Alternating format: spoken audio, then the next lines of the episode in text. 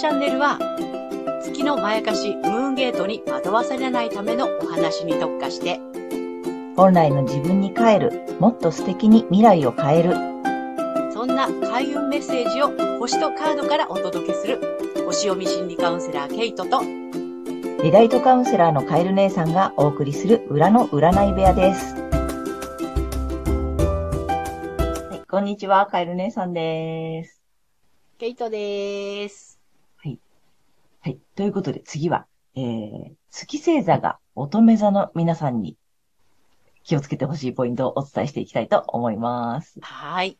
えっと、先生術界の大御所、マドモアゼル愛先生の月の教科書にはこんなことが書かれていますよ。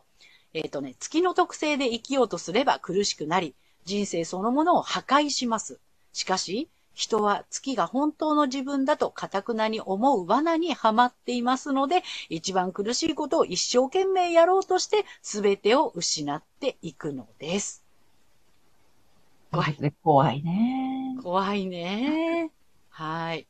でね、はい、あの、カエル姉さんが言ってくれた月星座っていうのは、あなたが生まれた瞬間に月が運行していた星座のことになります。はい。で、普段ね、あの、私たちがね、〇〇座生まれって認識しているものは、えっと、太陽がね、運行していた星座になるので、あの、違うんですよね。うん、なので、月星座がわからない方は、あの、無料のね、ホロスコープ作成サイトのリンクを概要欄に貼っておきますので、ぜひ確認してみてください。はい。ということで、月が乙女座の皆さん。はい。はい。ね。ポイントいっぱいありますよ。そうですね。はい、はい。ね。月乙女座さんのね、あの、特性と、罠にはまるまやかしポイントなどを、まあ、実体験も踏まえて、私なりにね、あの、この月の教科書を要約してお伝えしていきます。はい。えっと、罠にはまらないように、すでに罠にはまってしまった方は、えー、無事そこから脱出できるように、ぜひ最後まで見ていてください。はい。ということですね。はい。で、えっとね、星座には、えー、それぞれキーフレーズっていうのがあります。で、乙女座のキーフレーズは、I analyze。私は分析、我分析す。ね、私は分析するっていうね。まあそういうあのキーフレーズなんですけども、月はこれが欠損なので、うん、ないっていうことですね。愛先生の月の解釈は、えっと、月は欠損である。うん、欠けて損なわれてしまったもの。ななさいまでに奪われてしまって、今はもうないもの。あると思わされている幻想であり、虚構であり、まやかしです。ね、で、そう思いたいし、そう思われたいっていうね、欲求ですね。はい。ということなので、だから、I analyze。まあ、私は分析する。だからね、えっと、分析できない人。うん。うん。イコール、秩序だった考えと行動ができない人。うん。なんですって。うん。で、自分がどう見られているかとか、相手にど、相手をどのように見るかとか、あとね、なんかそういったことを常に何かを判断していかなければならないっていう脅迫感を持っていて、自分が分析した結果にも縛られちゃう。うん。で、でね、これすごい最大の特徴だと思うんだけど、いつも、常にきちんとしていなくっちゃっていう思いがあって、うんうん。ね。で、それが心を痛めるように働きます。で、きちんとしたいけど、乙女座の、えっと、まあ、強みでもある管理力。これも欠損してるので、管理ができない。うんうん。うん。ちゃんとしたいけど、管理することが苦手で、整理整頓しようとしても、かえって散らかったりする。なるほどね。うん。まあ、実情だったね、行動ができないから。うん、だから、もしも太陽星座が乙女座だったらば、その、きちんとでき、することも得意だったり、管理、分析することも管理することも得意なんだけど、えっと、月星座に乙女座さんの方は、はい。そうしたいけれど、そういうふうに見られたいし、思いたいし、思われたいけど、うん、そこが実は欠損の部分だよっていうことなんだよね。そうなんです、そうなんです。ね。だから片付いてないことに常にストレス抱えてる。うん、で片付けたいと思ってもそれができない。うん、ず, ずーっとストレスを抱えてるっていう。で、生実家、あの、あの、乙女座さんにはね、やっぱ完璧主義っていうところがあって、で下手にそれがあるから、余計苦しくなっちゃう、みたいな。うん。ああ、うん。そうなんですよ。そうだね。乙女座のキーワード、完璧もあるもんね。あるんだよね。そう。で、乙女座にやっぱそのプロフェッショナルとかね、あの、うん、まあ、なんていうの、こう、義務的な仕事って言った意味もあったり、まあ、するので、うん。そういったところで、だからね、仕事の悩みを抱えてる人もすごく多いかなって。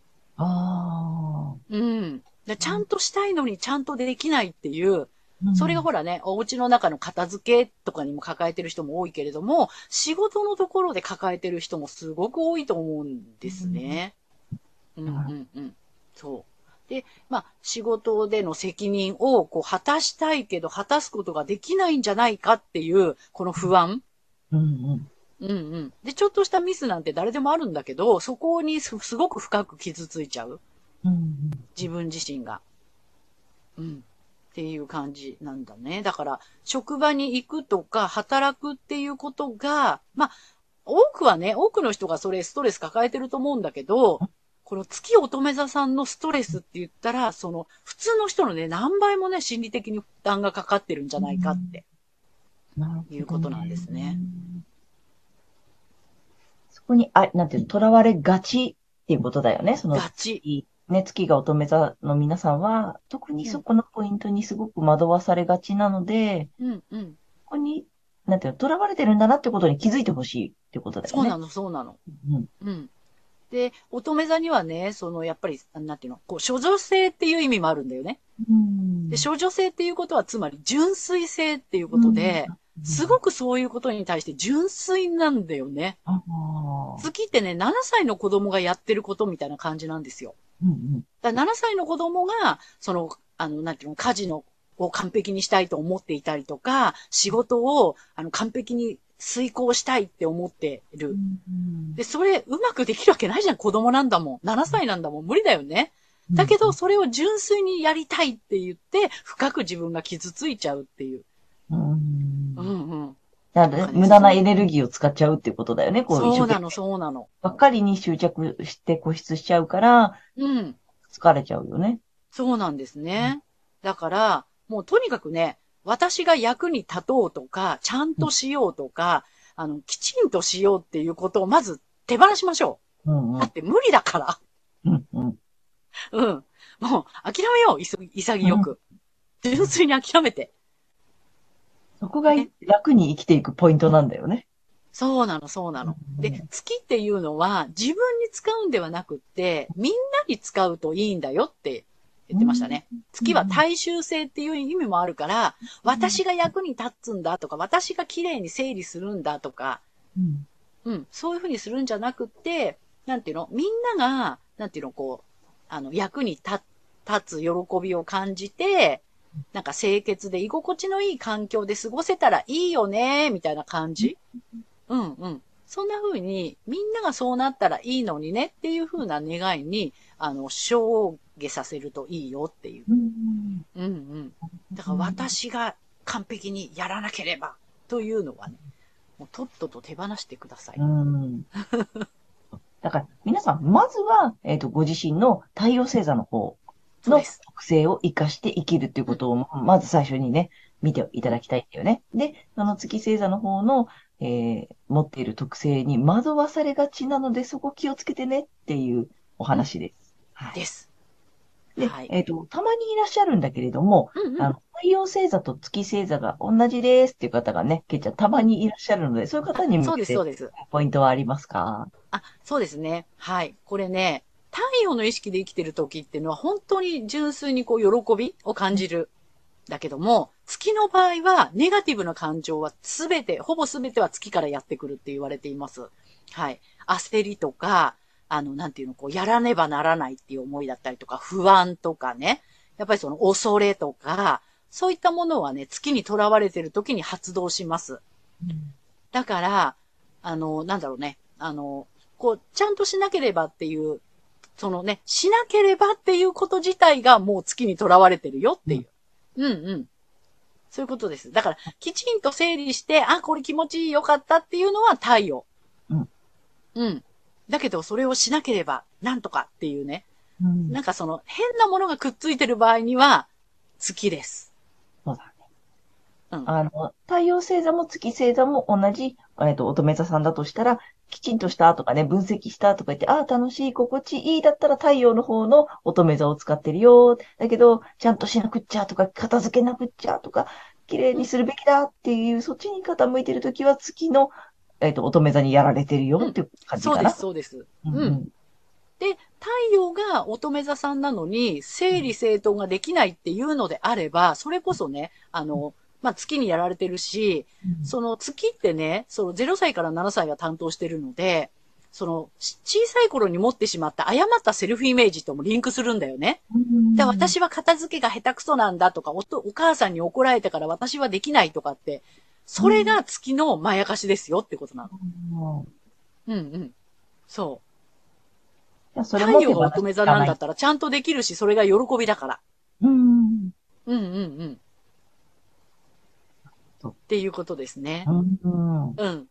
なので、じゃあ太陽星座と月星座が一緒っていう方はね、ちょっとその辺をポイントによくね、ご自身のこの感情の動きを見て判断していただきたいなと思います。はい。ぜひぜひ。うん。あと、乙女座さんなのでなんかポイントってあるかな？乙女座。乙女座さんはね、完璧主義を、なんだけど、そのね、あの、完璧主義の、その、なんていうの？ここまでやったら完璧っていう、うん、このね、設定が妙に高いの。あの、ハードルが高いんだよね。ハードル高すぎるんですね。うん。うん、なので、で、それもまやかしですよっていう。うん。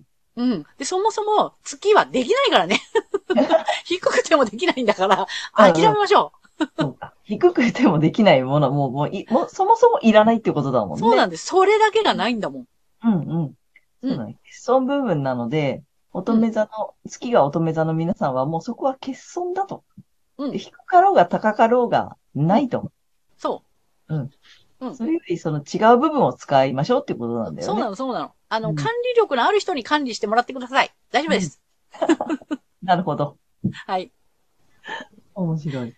はい。はい、乙女座さんね、やっぱりきちんとしたいってすごくね、そうだよ。方々たちが多いからね。ね。うん、苦しくなりやすいかもしれないからね。そうなのよ。うん。うん、純粋なだけに特にね。うんうん。うん。もっとね、楽に生きる方法があるので。そうです。これからお伝えしていきたいと思います。はーい。はい。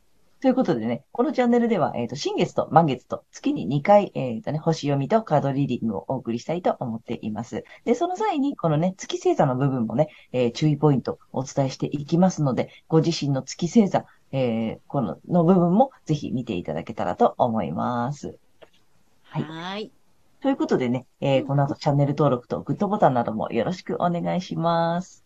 はい。